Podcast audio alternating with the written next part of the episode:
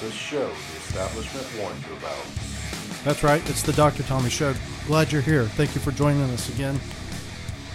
Broadcasting from the free state of Florida and the heart of Florida, Tampa, Florida, from Echelon Health Studios. The last time we were here, uh, I talked about Steven Crowder and how he got an offer to do his show on the Daily Wire for $50 million. In our efforts to also get that offer, please join us by uh, subscribing and listening and also sharing with your friends. Shameless plug, but anyway, the closer you get us to 50 million, the, the more grateful we'll be. Thank you for joining us. We got a lot to cover today. I hope we get through it all. I don't know if we will. This ongoing debt ceiling is kind of annoying. Every few years this happens. The first time I ever remember hearing about it was probably when I was in high school or something like that, and it was Bill Clinton.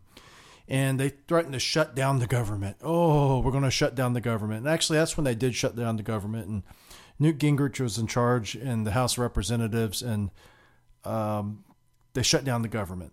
And uh, it was done to try to force Clinton to cut some of the spending. Because as you all know, or as you may or may not know, the spending is completely out of control. I was listening to a podcast uh, earlier er, with, um, it was actually a clip from Mark Levin talking to the late Walter Williams. This was from about 11 years ago. And he was talking about how the government is taking in so much more money uh, than it did in 1960. I forgot the exact numbers, something like 20 times as much money.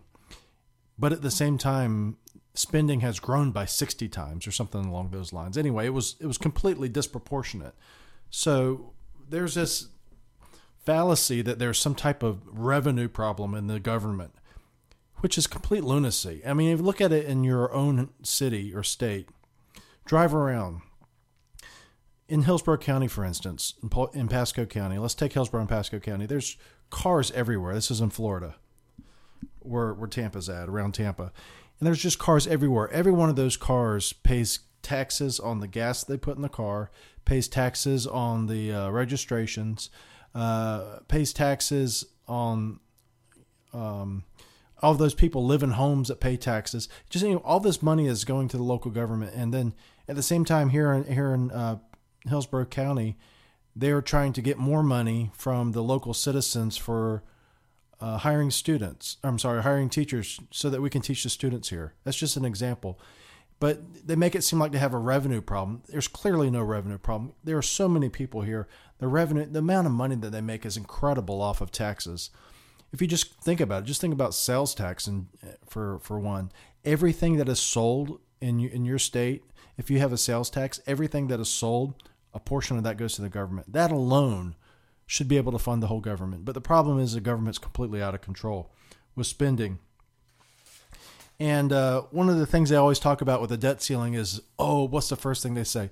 We're not going to be able to pay uh, for Social Security. The old people are going to have to starve because we won't raise the debt ceiling. And then you'll get some guy like Mitch McConnell, he'll get on there and say, we're not going to let the Social Security not get paid. We're going to meet them in the middle and we're going to get to a, a compromise. And then they come out and they compromise and the debt ceiling gets raised. And what do you know? Nothing ever happens long term that's is dangerous. But um, some of this stuff about uh, the uh, debt ceiling is complete uh, fictitious. And, and in order to look at that, you have to look at some, some of the things that people have talked about before. And so this is from this is from uh, Walter Williams from let's see 2013, and he says here it's talking about the debt ceiling, and this is from his uh, article column titled "Politicians Lie Because Americans Don't Want to Know the Truth About Entitlements." It says. Um, Earlier this year, President Barack Obama warned that Social Security checks would be delayed if Congress fails to increase the government's borrowing authority by raising the debt ceiling. However, there's an issue with this warning. According to the 2012 Security Social Security Trustees report, assets in Social Security's trust funds totaled 2.7 trillion, and Social Security expenditures totaled 773 billion. Therefore, regardless of what Congress does with the debt limit, Social Security recipients are guaranteed their checks. Just take the money from the 2.7 trillion in assets held in trust. So that's the other. That's one of the first fallacies you hear. They say, "Well, we have to raise the debt ceiling because we have to pay for Social Security." Well, Social Security funds are supposed to be in a trust, but here's the big lie. Which is the lie? Social Security checks must be delayed if the debt ceiling is not raised. Which is the lie? Social Security checks must be delayed if the debt ceiling is not raised, or there's a 2.7 trillion dollar in the trust uh, for Social Security. The fact of the matter is they're both lies. Okay, so here we go. The Social Security Trust Fund contains nothing more than IOUs, bonds that have absolutely no market value. So, Social Security Trust Fund, which they always talk about, is is not a trust fund in the sense that there is any money in there. It is an accounting maneuver money that is earmarked for Social Security goes into a, an account. That money is instantaneously moved out of that account into the general fund, and in its place is put a non tradable security.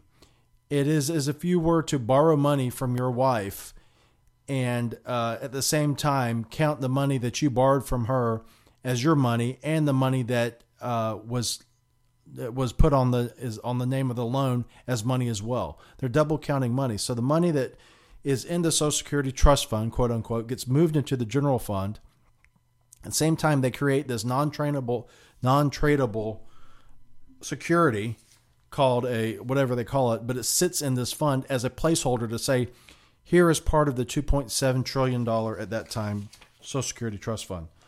And they said, in other words, these are worthless bookkeeping entries. Social Security is a pay as you go system, meaning the taxes paid by today's workers are immediately sent out as payment to today's retirees. Social Security is just another federal program funded out of general funds. So Social Security is just a line item on the budget, just like if it were tanks or uh, uh, just if as it were uh, food stamps or any other thing that we spend money on every year from the federal government that's what Social Security is. It's just a line item on the paid out general funds.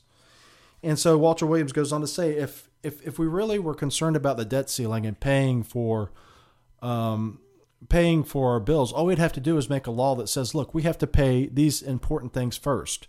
And they always talk about paying down the debt, paying our, our interest on the debt, so paying our bondholders essentially.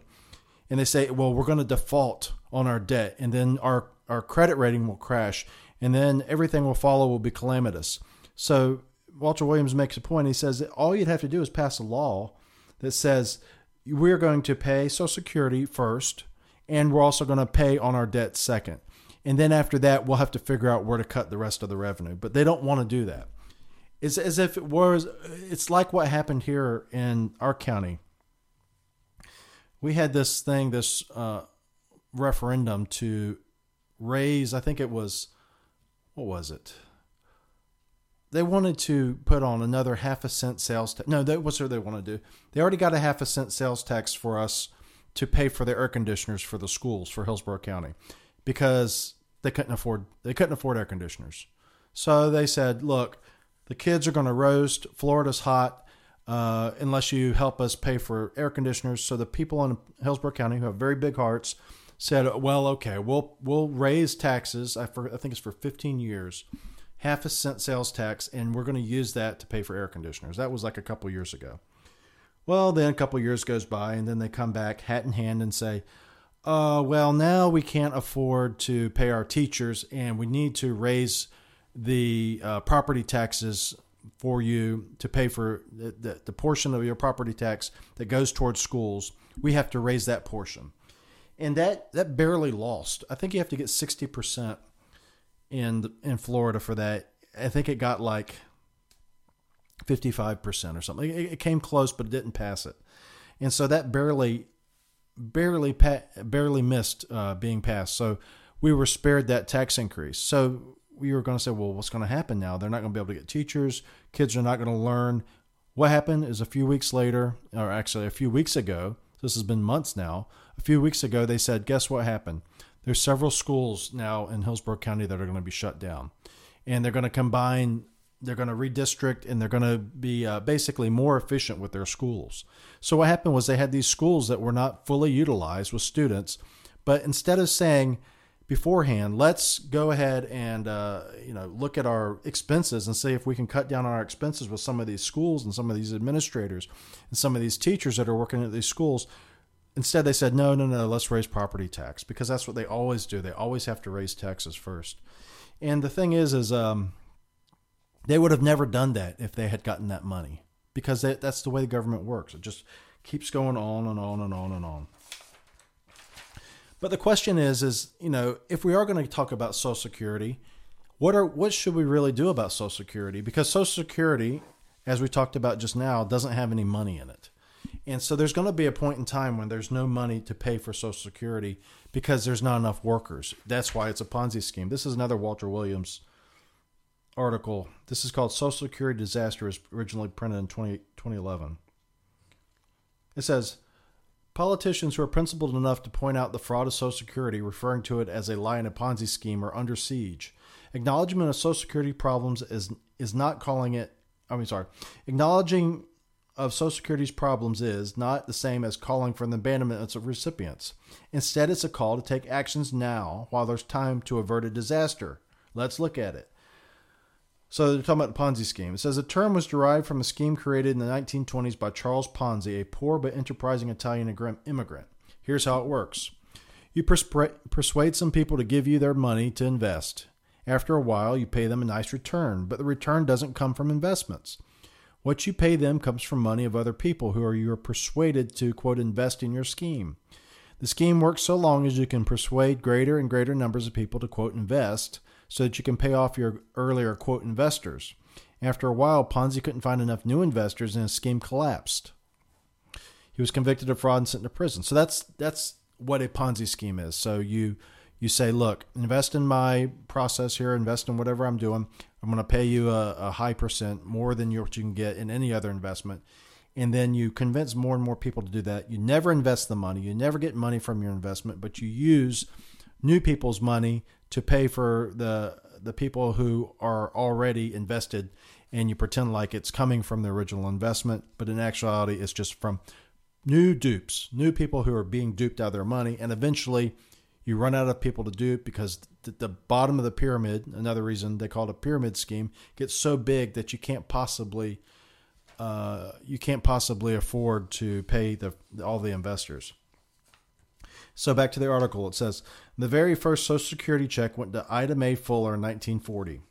She paid just $24.75 into Social Security taxes, but collected a total of 22000 882 and 92 cents in benefits, getting back all she put into Social Security in one month. According to a congressional research report titled Social Security Reform in October of 20, 2002, workers who retired in 1980 at age 65 now, okay, so workers who retired in 80, 1980, age 65, got all they put into Social Security plus interest in two and a half years. No, 2.8 years. Workers who retired at age 65 in 2002 will have to wait a total of 16.9 years to break even. For those retiring in 2020, it will take 20.9. Okay, so that's people who retired three years ago now. Now, listen to this workers entering the labor force today, this was in 2011, won't live long enough to get back even half of what they will put into Social Security. Social Security faces Ponzi's problem not enough, quote, new investors in 1940, there were 160 workers paying Social Security per retiree. This is today, meaning 2011 when this was written. Today, there are only 2.9 and falling. Some politicians claim that Social Security has a huge trust fund as a good health. We already talked about that. So basically, the the, the, this whole idea about this debt ceiling, and we need to raise the debt ceiling because if we're not able to, we're not going to be able to pay our retirees is a complete lie. That's only used as a way to make people scared, make people emotional to want to raise the debt ceiling. And uh, every every year it gets raised, raised and raised and raised. Back in this when this article was written in 2011, I bet the the debt was probably 2011. I think the debt was around. It might have been 20, 20 trillion. It might have been approaching 20 trillion. Now it's over 30 trillion, I believe. And that is just the actual debt. That is not what is included in what they call unfunded liabilities, which is basically money that is owed to people if they were to collect on Social Security now. So the amount of money that you would need to have in the bank in order to pay people who are entitled to Social Security at this point who are still alive, if you include that amount in, I think the the estimates go from the uh, debt being uh, uh, 30 trillion to over 100 trillion. The last time I looked, but the last time I looked was a long time ago, so it's even more now. And it says, um, and so we say, well, what are we going to do about this? There's nothing that we can do about it. All we can do is just throw up our hands and say, what are we going to do? Raise our debt ceiling, go back to watching TikTok videos, and then forget about anything, any of this ever happened. But Walter Williams has a fix. All right, here goes. Here's what might be a temporary fix. Uh, the federal government owns huge quantities of wasting assets, assets that are not producing anything. 650 million acres of land, almost 30% of the land area of the United States. In exchange for those who choose to opt out of Social Security and forsake any future claim, this is a great idea. Why not pay them off with 40 or so acres of land? Doing so would give us breathing room to develop a, a free choice method to finance retirement, which is exactly what it should be. People should not be forced to invest their money in Social Security because it's not an investment like we said, Social Security money goes in today to the trust fund, gets immediately, instantly put into the General Revenue Fund, and gets shipped to places like Ukraine. It gets uh, it gets it gets sent to uh, COVID relief that is used uh, for non-COVID relief because they said it's something like I forgot what I saw that was forty-two billion dollars or some amount of money that was in COVID relief that was absolutely uh, fallacious fraudulent. But that's what we should do. We should we should give people a way out of Social Security. Get rid of that unfunded liability. Get rid of that cudgel that they can use now to raise the debt ceiling over and over and over again. Because at some point we are going to become uh, basically to the point where we can't really pay our bills and we are not able to pay service the debt. And then when your credit rating drops, like what happened in Greece uh, it's probably been 10 years now, is that the, basically the, uh, the government defaults on its debt. And that's going to happen here. Give it enough time. Given enough time. There is um, two recent mass shootings take place. I'm sorry, not two recent mass shootings. Two recent shootings take place. One of them is a mass shooting. And this was the one that took place in California. And this was a man who killed 10 people celebrating the Lunar New Year in California and this was from today. It says the motive remains unclear. So this is from Breitbart. California Lunar, Lunar New Year mass shooter dead, motive unclear. Uh, it says an intensive manhunt began last Saturday after a man opened fire inside a dance studio club in Monterey Park, a city near Los Angeles with a large Asian community. And then I was listening to Clay and Buck earlier. Those two uh, media whores, Adam Schiff and uh, Chuck Schumer could not restrain themselves and immediately launched into a woke interpretation of this shooting. And what was that woke interpretation? That this was somehow related to anti Asian bigotry and hatred. And they, as the defenders of the faith of for uh, diversity, inclusion, and whatever else, equity, they were going to jump in and condemn the people who did the shooting as uh, bigots likely Trump supporters, likely MAGA people, probably were at the January 6th insurrection. And in actuality, it turns out it was an Asian man. It says here uh, the suspect, identified by police as a 72 year old man named Huu Can Tran, uh, was, uh, and the, he, he basically went to this club and tried to shoot somebody or shot these people, uh, but he was disarmed at that club before fleeing. Oh, he actually he he went to a he went to two clubs. He shot people at one club and then went to another club and started shooting people before he was disarmed. And then here's here it goes.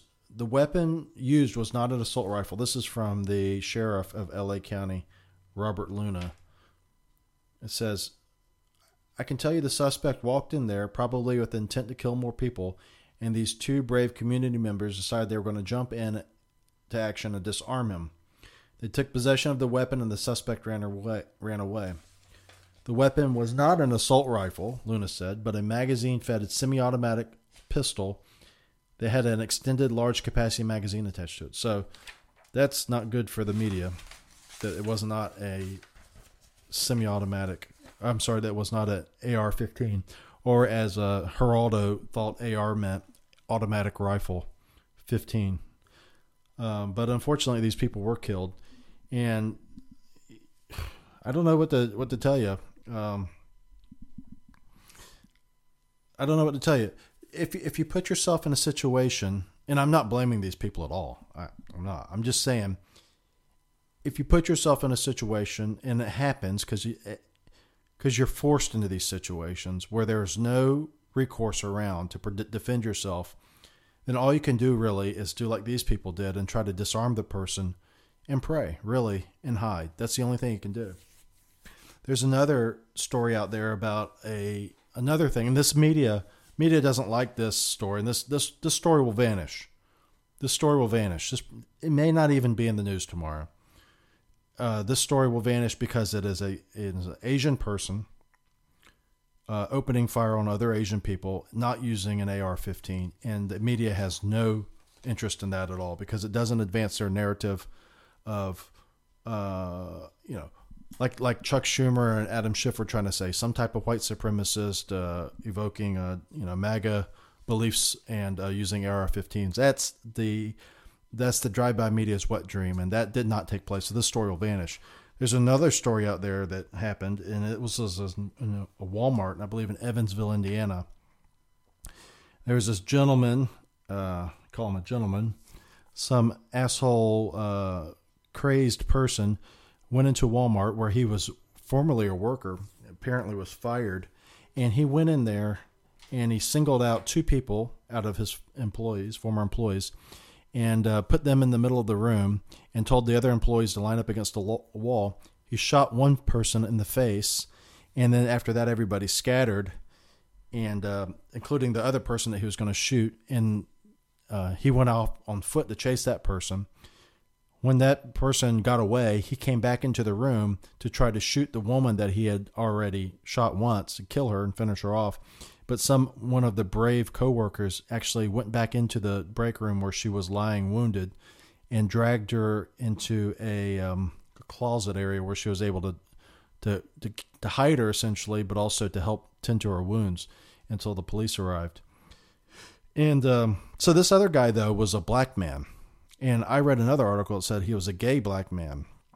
And apparently, according to this other article, he was he was in uh, what was it, infatuated or somehow uh, somehow uh, was attracted to her boyfriend at the time, the the woman he shot in the face, and that was the reason for shooting her in the face. Like, like I said, this was the article I read. I don't know if that's true. If it is true, that's another reason that that sh- that that are that's another reason that that um, story has no legs in the media. The drive-by media will move on from that one because guns are uh, used by the media to exploit uh, feelings of emotion and used to control people and then uh, used to basically disarm law-abiding people and it's always done for the benefit of those people who are supposedly at risk from guns. But there's this article here. This is an op ed. This is from Newsweek by Jeff Charles. It says gun laws have disproportionate impact on black communities. It's an opinion piece. It says the following is a lightly edited transcript of remarks made by Jeff Charles during a Newsweek debate about gun control laws being racists. And it says here the Second Amendment guarantees our right to bear arms, and if you look at the lives that are taken by gun violence, it's a very minuscule percentage that are taken by these so called weapons of war, which are not weapons of war. These are not weapons that the military uses. People actually use AR 15s for hunting. There's a lot of people who do. There's a lot of people who use it for home defense. And you have the right to you right to have that. And you have the right to have that. And to me, this whole assault weapon hysteria is just a precursor to putting restrictions on more commonly used guns that are actually used in gun violence, handguns. There is a good reason to deprive law-abiding citizens. There is no good reason to deprive law-abiding citizens of the right to bear arms. he goes on to say, he says, the very roots of gun control, gun control movement in America were designed to disarm black people as slaves, even as they became freedmen, because they would use these that, to protect themselves from external racist threats. So as time went on, they had to change the nature of these laws because you can't pass laws saying that we don't want black people owning guns, but now there's a way to do it a lot more subtle. And I'm not talking about assault weapon bans, although that could, although that could classify. But basically, he goes on to say that you make it harder for people to, to get guns by making it more restrictive. And it says here, he goes on to talk about uh, how they um, use gun law requirements to uh, keep the guns out of poor neighborhoods, basically, to so that people can defend themselves. It says, but when you have these licensing schemes that have exorbitant fees just to license to carry, and all these taxes that they pile along with all these requirements, which cost more money, then you basically have to be a middle class or upper middle class white person to be able to legally own a firearm, which puts a lot, which puts, which puts a lot of black people in a position where they have to carry anyway in violation of the law, which further exposes them to being arrested and sent to jail. The vast majority of gun violence is committed by people who obtain their guns illegally outside of the law. These aren't gang members who went to the local gun store, went through the local background or went through the background check, got a gun, and then went out and shot somebody. These are people who got them illegally. So when you restrict black gun ownership or try to curtail it, you're leaving black people a lot more vulnerable. To me, it's absurd. You're actually making people more vulnerable to the people who don't follow the law, which is exactly right. But if you look at it, just think about it. You know, think about all these inner city uh, neighborhoods where there's predominantly black neighborhoods they're all gun control. They're all gun control, heavily gun controlled. And they're also the ones where all the crime, not all the crime, where the vast majority of the crime takes place. So, what are you supposed to do when you're in a situation like that?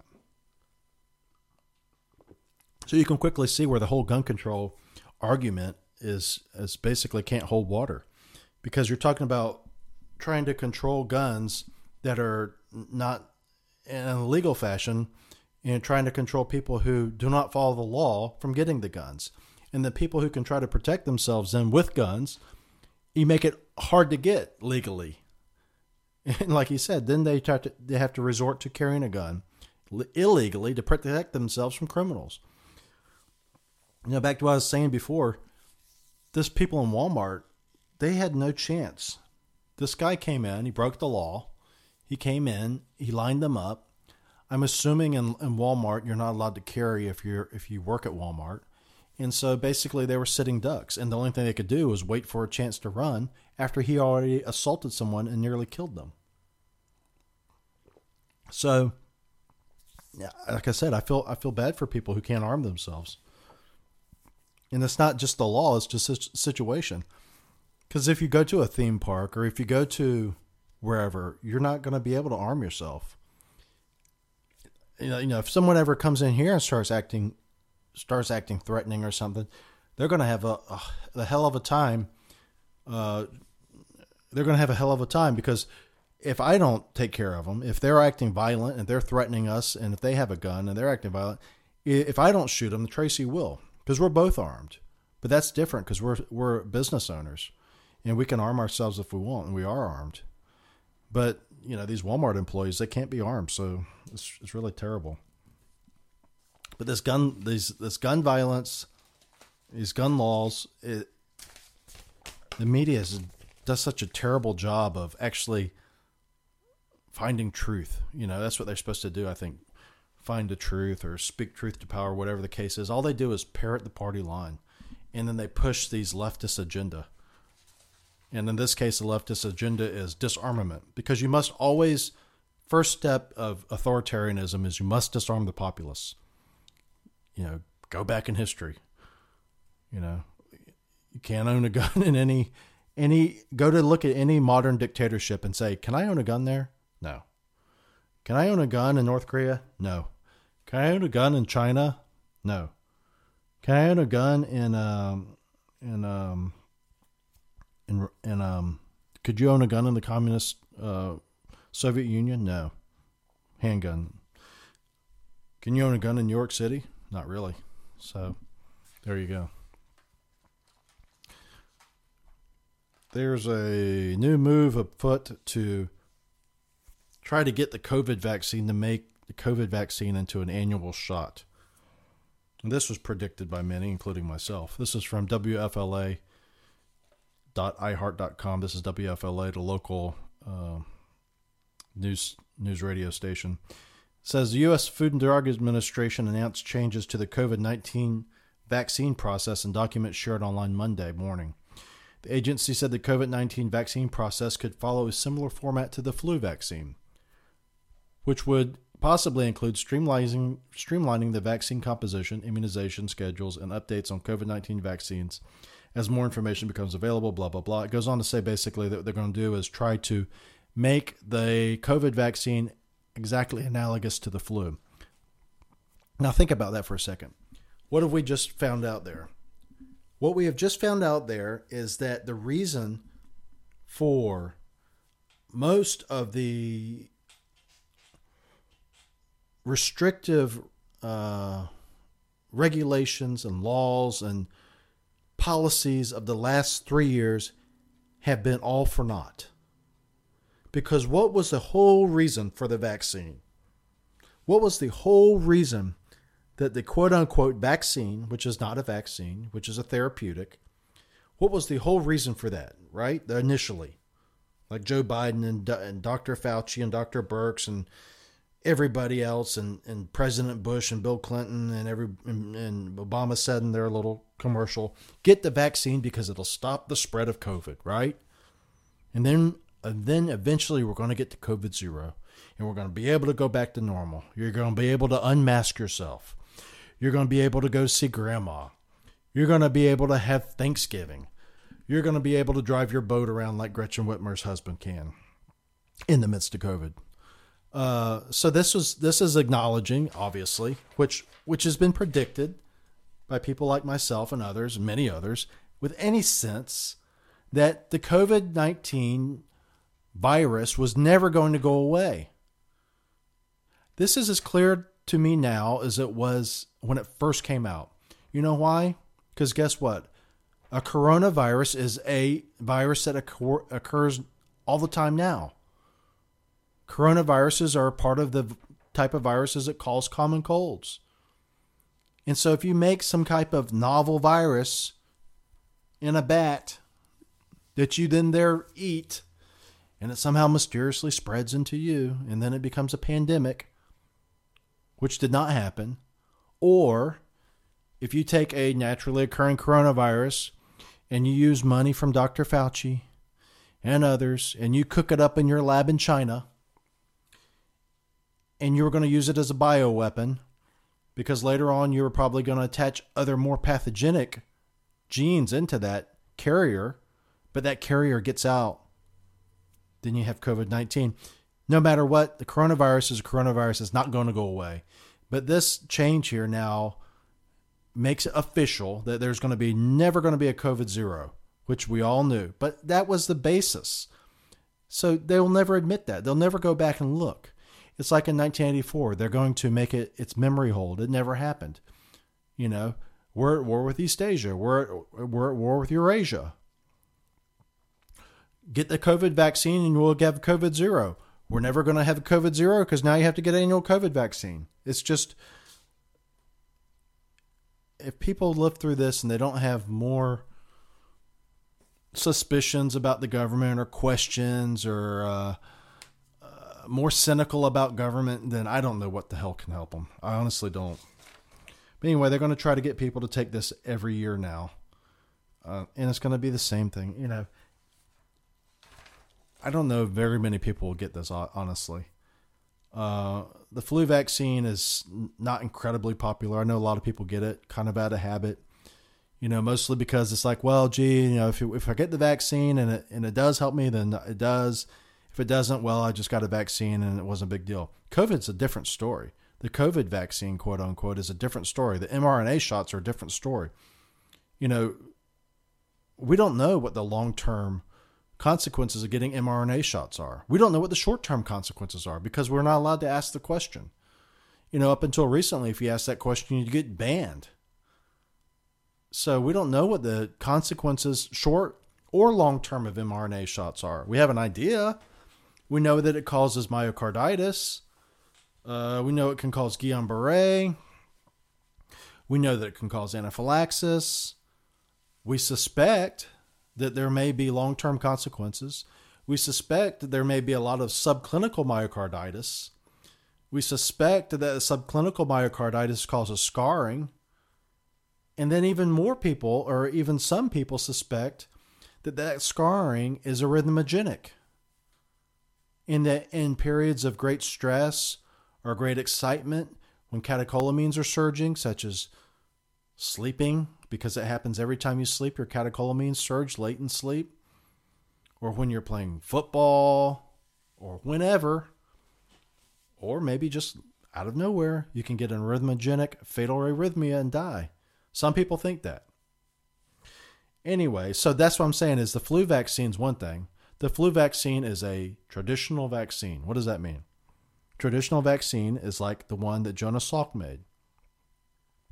Uh, that's the one that was, uh, you know, made. Uh, who was it made the cowpox vaccine? Anyway, the cowpox vaccine, smallpox vaccine. That was the original vaccine. They take a peptide and they isolate it and they inject you with it, and your body builds up um, immunity to it, and away you go with your immune system. That's not what mRNA does. mRNA makes your body make the protein, and they're using some newfangled thing called a lipo nanoparticle, lipid nanoparticle, I believe it's called. Jenner, Jenner's the one that came up with it. So anyway, I don't think people are going to want to go after this COVID 19 vaccine with any type of. Only the real diehard people will do this, I think. Because, like I said, I was going to say, you know, Elon Musk recently came out and said he got his second booster and he felt like he was dying. And we have people, well, I've known people, I've talked to people, we have people in the practice who have gotten boosters and they say, I'm not going to get another booster because it has a cumulative effect. But here we are. We're going to have this annually, maybe? Ah, not for me. No, thank you. This is a terrible story. There's no other way to put this. This is from a website called independentsentinel.com by uh, M. Dow- Dowling. Sudden tragic death of a quote vaxed, of a, a vaxxed baby from cardiac conditions. Okay, so this is a baby who had received vaccines it says sudden death of a six month old baby from circulatory and cardiac conditions should raise alarms. The baby died 10 days after receiving four vaccines.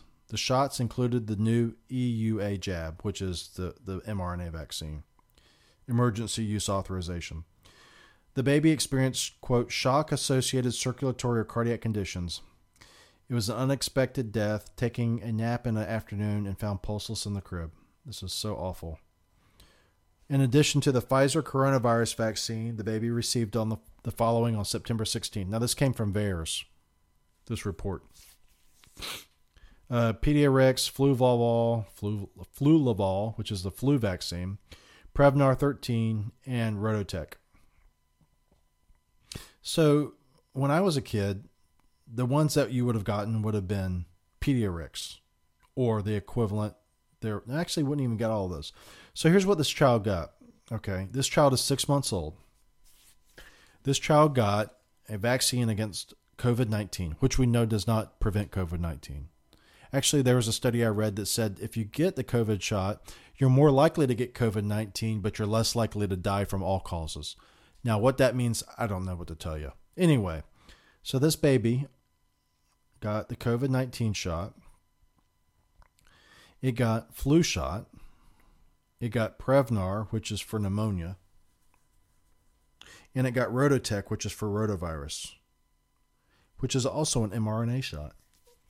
I didn't know that. And then it got Pediarix, which is DTaP, diphtheria, tetanus, acellular pertussis, hepatitis B, and inactivated poliovirus. Okay, so this baby is born now, 2022 it was born because it was it passed away this year, unfortunately. When I was a kid, I'm 44, about to be 45. This is what I would have got. This is the vaccines that were available. DTaP, DTAP, diphtheria, tetanus, acellular pertussis, and activated poliovirus. That's it. I would not have got the hepatitis B virus uh, vaccine. I would have not have got I would have not gotten the flu vaccine because it wasn't available. I would not have gotten Prevnar 13 because it was not available. I would have not have got RotaTeq because it was not available. Rotavirus is a gastrointestinal virus. I would have not got any of those things. So we don't know what killed this baby. All we do know is it died 10 days after getting all these shots. We aren't saying we know what the uh, this is the case or the vaccine caused it, but we would like to look looked into. This is somebody writing on Twitter. And she says, the person writing on Twitter, certainly all those shots simultaneously while the baby has an ear infection is concerning. So apparently the baby had an ear infection as well. And it said it was reported on VAERS on October 15th, and the information was released on January 13th. So the baby died last year. This awful story. Terrible. I don't know. We are, you know, Tracy and I have talked about this. Is, you know, hepatitis B is a is a virus that you can get uh, through. Uh, you can get it through food, and it can cause a nasty infection. Uh, but it not won't necessarily kill you. Prevnar 13 prevents pneumonia. People do die from pneumonia. But, you know, RotaTeq, I mean, all these vaccines potentially could help you. But diphtheria will definitely kill you. Tetanus will de- definitely kill you. Acellular pertussis, which acellular pertussis is to protect against, will definitely kill you. And polio, if it doesn't kill you, will definitely paralyze you. So when do you stop vaccinating? I mean, at what what at what point is too much? I've never been an anti-vaxer, meaning I don't believe in vaccines, but I do believe in some type of you know critical thinking about it. Is that at what point is is is uh, enough enough, and you don't really have to vaccinate against every possibility. And I certainly don't want to vaccinate my baby with a COVID EUA vaccine. That's the other thing. Is this is this EUA going to extend for these yearly COVID shots? Or are they going are they going to finally approve it? Or are they going to pretend like it's still an emergency? Because right now the COVID vaccine is under a EUA um, license or whatever authorization, emergency use. But if they're going to do it yearly, then then let's let's see the study. Let's do it. You know, why not do the study now? Is it still an emergency? I mean, can you ever not be an emergency? Can you ever stop calling an emergency? What else do we have? Woke medical schools. This is Vander. This is from Breitbart. This is scary. Vanderbilt University push, pursues quote health equity agenda grounded in critical race theory. So health equity means equity means everyone should have the same health equity means everyone's health should be the same, I guess, which clearly is illogical. But this is a new thing they're pushing now under the guise of fairness, under the guise of eliminating racism, under the guise of eliminating homophobia, under the guise of eliminating transphobia, under the guise of uh, getting rid of paternalism, under the guise of everything that you could possibly imagine from the left. This is their new vehicle for, and it's called Health Equity. Vanderbilt University is one of the many institutions applying critical race theory to the medical field in pursuit of, quote, health equity. Vanderbilt Medical University and Vanderbilt University School of Medicine detail their support for this race based approach to their medicine on their Office of Health Equity website. The site, quote, outlines goals, actions, accountability, and milestones for advancing racial equity at VUMC and VUSM. It explains that VUMC, VUMC and VUSM plan to, quote, review salaries by race, provide all incoming first year medical students education on anti racism and physicians' roles in racial equity and eliminating health inequities. And, this is important, rename Dixie Place and identify other renaming imperatives at VUMC. That's important. Can't have Dixie Place. Can't have Dixie Chicks. Can't have Dixie Place. Can't have uh, Lady Antebellum is Lady A. Winn Dixie said they were going to become not Winn Dixie, but they they lied. they're still Winn Dixie. They're still Ooh, Dixie. Anyway, additionally, VUSM plans to quote integrate content on racism and racial equity into the curricular of all School of Medicine programs and embed additional content on racial equity and health inequities. On and on and on and on and on. Listen to this stuff. The report gives a long list of different ways in which the institution can supposedly dismantle racism in healthcare. For example, it recommends that institutions, quote, increase the number of racial and ethnic minorities in the candidate pool for all positions, and even track leaders hiring of racially and ethnically ethnically diverse candidates and hold them accountable if there's a lack of diversity in their teams, offices, depart teams, offices, and departments. It does not explain how these later uh, leaders will be held accountable. Maybe they'll be shot. It says here. It also appears that the task force hopes to tie conformity to the health equity agenda to career advancement with reports asking with the report asking VUMC and VUSM to quote to quote include metrics around reducing incidents of racism, discrimination, and micro and macro aggressions to annual review cycles and promotions. Good God. The report also wants the two medical institutions to increase the number of racial and ethnic minority employees considered for career advancement and promotion within the VUMC VUSM. On and on and on and on and on and on and on and on and on. Nothing about this will include will improve education at these institutions. And what it'll do is will make people just even more scared to do anything other than to toe the party line when it comes to race and also to potentially uh, not potentially to necessarily discriminate against people based on their skin color in favor of other people who are preferred based on their skin color or diversity. So i guess you have to i don't know if it's just uh, i guess this is is racism mostly. But racism it all kind of it all kind of gels together But anyway, so that's your school for you, medical schools. This isn't Virginia only, though. Vanderbilt. I'm sorry, not Virginia. Vanderbilt. This is everywhere. This is this is what this report is. I guarantee you, this kind of stuff spreads.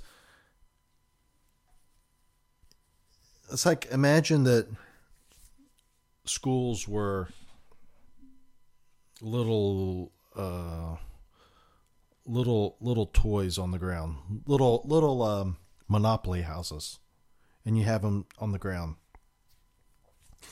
on your floor, and then imagine you spill something like you spill some milk, and imagine that milk is uh, CRT or chocolate milk maybe. Is CRT and it just infects everything and all these so this is going on. It starts at vanderbilt maybe but it goes it's going to go include it. It's going to include everything and if you're a medical student there, God, God, I feel sorry for you because you're not going to learn. You're you're going to learn. A lot of your schooling is going to be based upon uh, basically getting your mind right, as it were, regarding uh, whatever the the current teaching is on uh, the left, whether it be CRT now, but I'm sure soon it will be about climate activism and uh, you know it's going to be about just just anything that's part and parcel of the left is going to be crammed down your throat, and it's going to make your medical school experience uh, poorer, and it's going to make you into a less uh, well-rounded physician, and it's going to make your medical care, if you're a patient, not very not very not very much better, not better at all. Could you imagine if your doctor? Uh, I don't know. I mean, I couldn't imagine if I was. I am quote unquote of color. I guess I'm not. I'm not stone cold white honky. You know, I'm half half white. I'm half Filipino, so I'm half oppressed, half unoppressed based on the current guidelines. Anyway, you know, they say that you're supposed to only like they say that for instance, patients of color react best. This is according to the experts now, experts on the left, CRT people. Patients of color want a doctor who's of color. And potentially, patients of color will only get fair treatment from a doctor of color because of this anti racism, uh, because of this built in racism that white people supposedly have. You know, according to the anti racists, the only people who can be racist are the whites. It's funny. I was looking earlier for art- those articles for Walter Williams, and I came across the Walter Williams. Um, it was it's called a gift. I'm gonna read it to you here. It's pretty short. It's made in the in, in the uh, it's made in the it looks like a certificate. And it says proclamation of amnesty and pardon granted to all persons of European descent. Whereas Europeans kept my forebears in bondage some three centuries, toiling, toiling without pay, whereas Europeans ignored the human rights pledges, pledges of the Declaration of Independence and the United States Constitution, whereas the Emancipation Proclamation, the 13th and 14th Amendments meant little more than empty words, therefore, Americans of European ancestry are guilty of great crimes against my ancestors and their progeny. But, in recognition, Europeans themselves have been victims of various sundry human rights violations to wit, the Norman Conquest, the Irish Potato Famine, decline of the Habsburg dynasty, Napoleonic and Tsarist adventurism, and gratuitous insults and speculations about the intelligence of Europeans of Polish descent, I, Walter E. Williams, do declare full and general amnesty and pardon to all persons of European ancestry for both their grievances and those of their forebears against my people.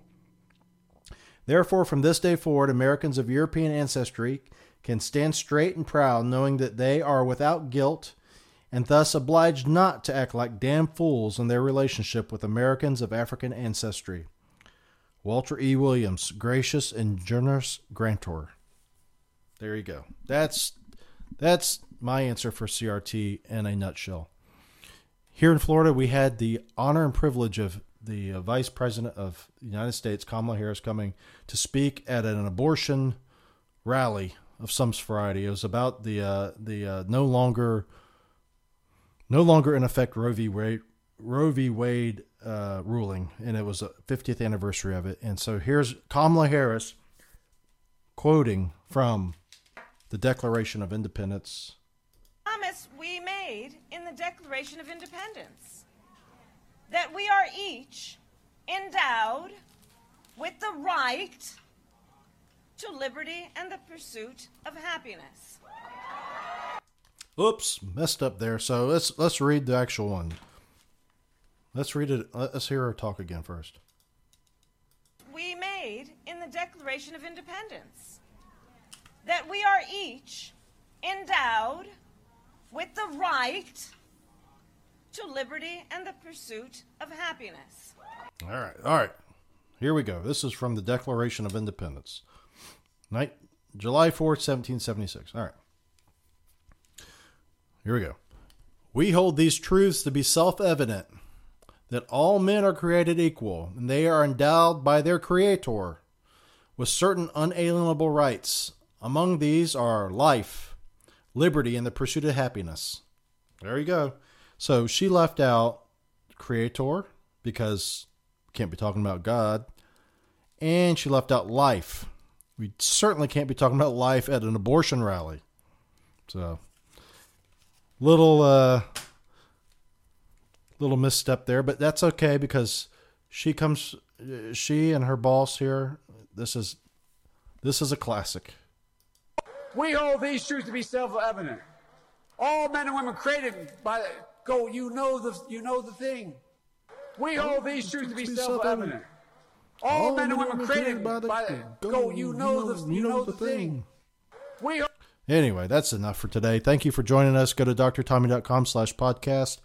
Join us uh, online and then join us in person if you want to hear uh, more about freedom in healthcare and you want a personal relationship with your physician and a freedom based approach to healthcare that is not uh, bound by the guidelines of the government and other authorities, and you want to just get better join us. And uh, please subscribe so we can get closer to that $50 million mark that Louder with Crowder is getting. Okay? Y'all have a good day, and we'll talk to you later. Bye bye.